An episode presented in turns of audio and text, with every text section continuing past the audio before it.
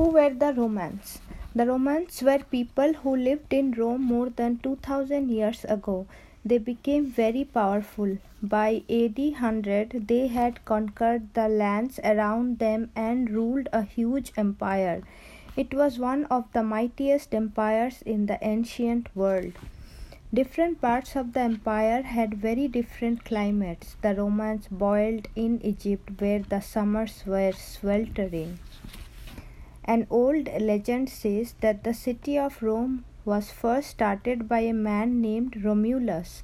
He and his twin brother Remus had been abandoned by their parents and were looking after by an wolf. But they shivered in the icy Swiss Alps and in northern Britain. These were the coldest places in the whole empire. Did all the Romans lived in Rome? The city of Rome wasn't big enough for all the Romans. In total, there were about 50 million people in the empire, which stretched from Britain in the north to Africa in the south. Everyone in the empire was protected by Rome's armies and had to obey Rome's laws. It would have been taken nearly 100 days to travel on horseback across the whole of the empire. It was a journey of about 3000 miles. Who ruled Rome? Over the years, Rome was ruled in three different ways first by kings, then by a number of officials who were chosen by the people, and finally by emperors who were really kings under a different name.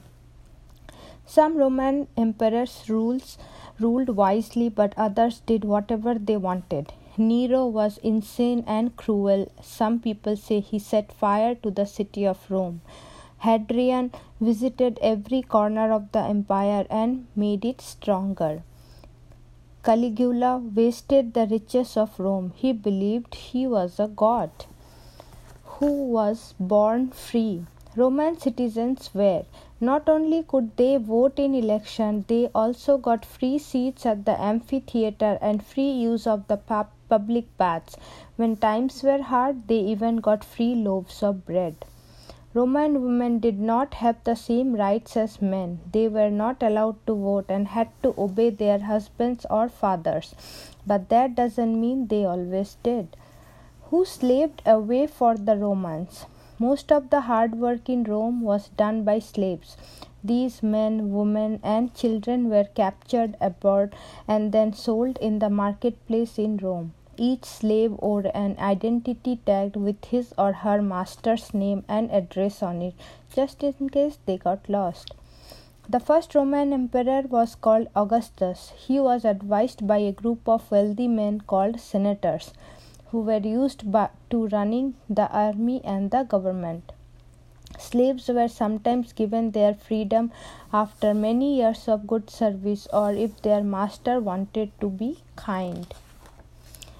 When did the army use tortoises? When Roman soldiers were advancing toward the enemy, they did a special trick called the tortoise. They held their shields high above their heads to make a kind of a shell. This protected them from enemy spears, but made it hard for them to see where they were going. Soldiers were often hungry and cold. Many of them wrote letters home asking for extra food and clothing. Injured soldiers bandaged their wounds with cobwebs soaked in vinegar. This helped the soldiers but wasn't so good for the spiders. Which soldiers left home for 25 years? Most soldiers had to stay in the army for 25 years. Those who were Roman citizens were luckier. They could leave after only 20 years. Soldiers had a hard life. They were far from home and had to put up with tough training and harsh punishments. In warmer parts of the empire, soldiers did not wear much under their tunics. In chilly places, they used to wear thick wooden underwear just like the locals who attacked the Romans with elephants. In 200 BC, Hannibal was the leader of the Carthaginians in the Spain. From there, he led a huge army and a herd of elephants across the Pyrenees and over the Alps to Italy to fight the Romans for land. In battle, the elephants charged the Roman soldiers who ran in terror. Queen Cleopatra of Egypt used her beauty and charm against the Romans. She made two Roman commanders, Julius Caesar and Mark Antony, fall in love with her. In Britain, the Romans built Hadrian's Wall, which was 72 miles long. From the wall, they could see if the Scots were attacking from the north. 40,000 men and 37 elephants made the long, dangerous march from the Spain over the Alps. The mountains in the northern Italy, sadly, many of them died along the way, which Roman guards went quack, quack, quack. A flock of holy geese lived among the temples of Rome's Capitoline Hill.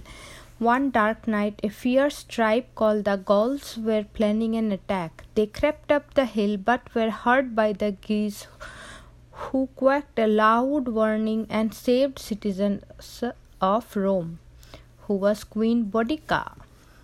Queen Boudica was a ruler in ancient Britain when the Romans invaded. Legend says she attached sharp knives to the wheels of her chariots, then drove straight into the lines of the approaching Roman army. Who did the Romans worship? The Romans worshipped hundreds of gods and goddesses. They believed that gods watched over them night and day. Some cared for groups such as doctors, soldiers, or merchants. Some might protect a person's health, beauty, or love life. Others watched over the earth and the sea. The Romans thought that the snakes brought good luck, so they painted them on their walls. Jupiter was god of gods, Mars was god of war. The Romans believed that spirits live in rivers, woods, and fields to protect the wild animals and plants that lived there. Venus was goddess of love, Juno, queen of the gods, Neptune, god of the sea, Diana, goddess of the moon of hunting, Apollo, god of the sun and of the arts. Sick Romans prayed to the gods to cure them. If they got better, they left a thank you present in the temple, a small model of the part of their body that had been cured. The Romans built temples as home for the gods. Each god and goddesses had a temple of their own. It was built of the finest stone and the decorated with statues and carvings. Why did Roman women look pale? Pale skin was a sure sign that a Roman woman came from a wealthy family. Poorer women had to work outside. Their faces burned in the hot summer sun and became rough and red in the cold winter winds. Slaves mixed skin creams from all kinds of ingredients, including flour, chalk, lead, and even donkey's milk. Fashionable men wore perfume and makeup. They even had stick on their leather patches to hide any pimples or scars. The Romans used all sorts of beauty tools, combs and hairpins made of bone, heated curling irons, tweezer to pluck out stray hairs, and tiny spoons to scoop the wax from their ears. How did Romans treat their hairdressers? Most Roman noblewomen had slave girls to do their hair. Some of the women were cruel to their slaves. They jabbed them with hairpins if the girls pulled their hair and might even whip them if the style came out wrong. Wigs were very fashionable. Blonde hair came from German slaves. Dark glossy hair was bought from poor women in India. Why did Romans wear togas? Men wore togas to show that they were Roman citizens. Slaves could not wear them. An ordinary citizen's toga was plain white. As senators had a purple trim, and the emperor's was all purple. Women wore pallas like togas, but in any color.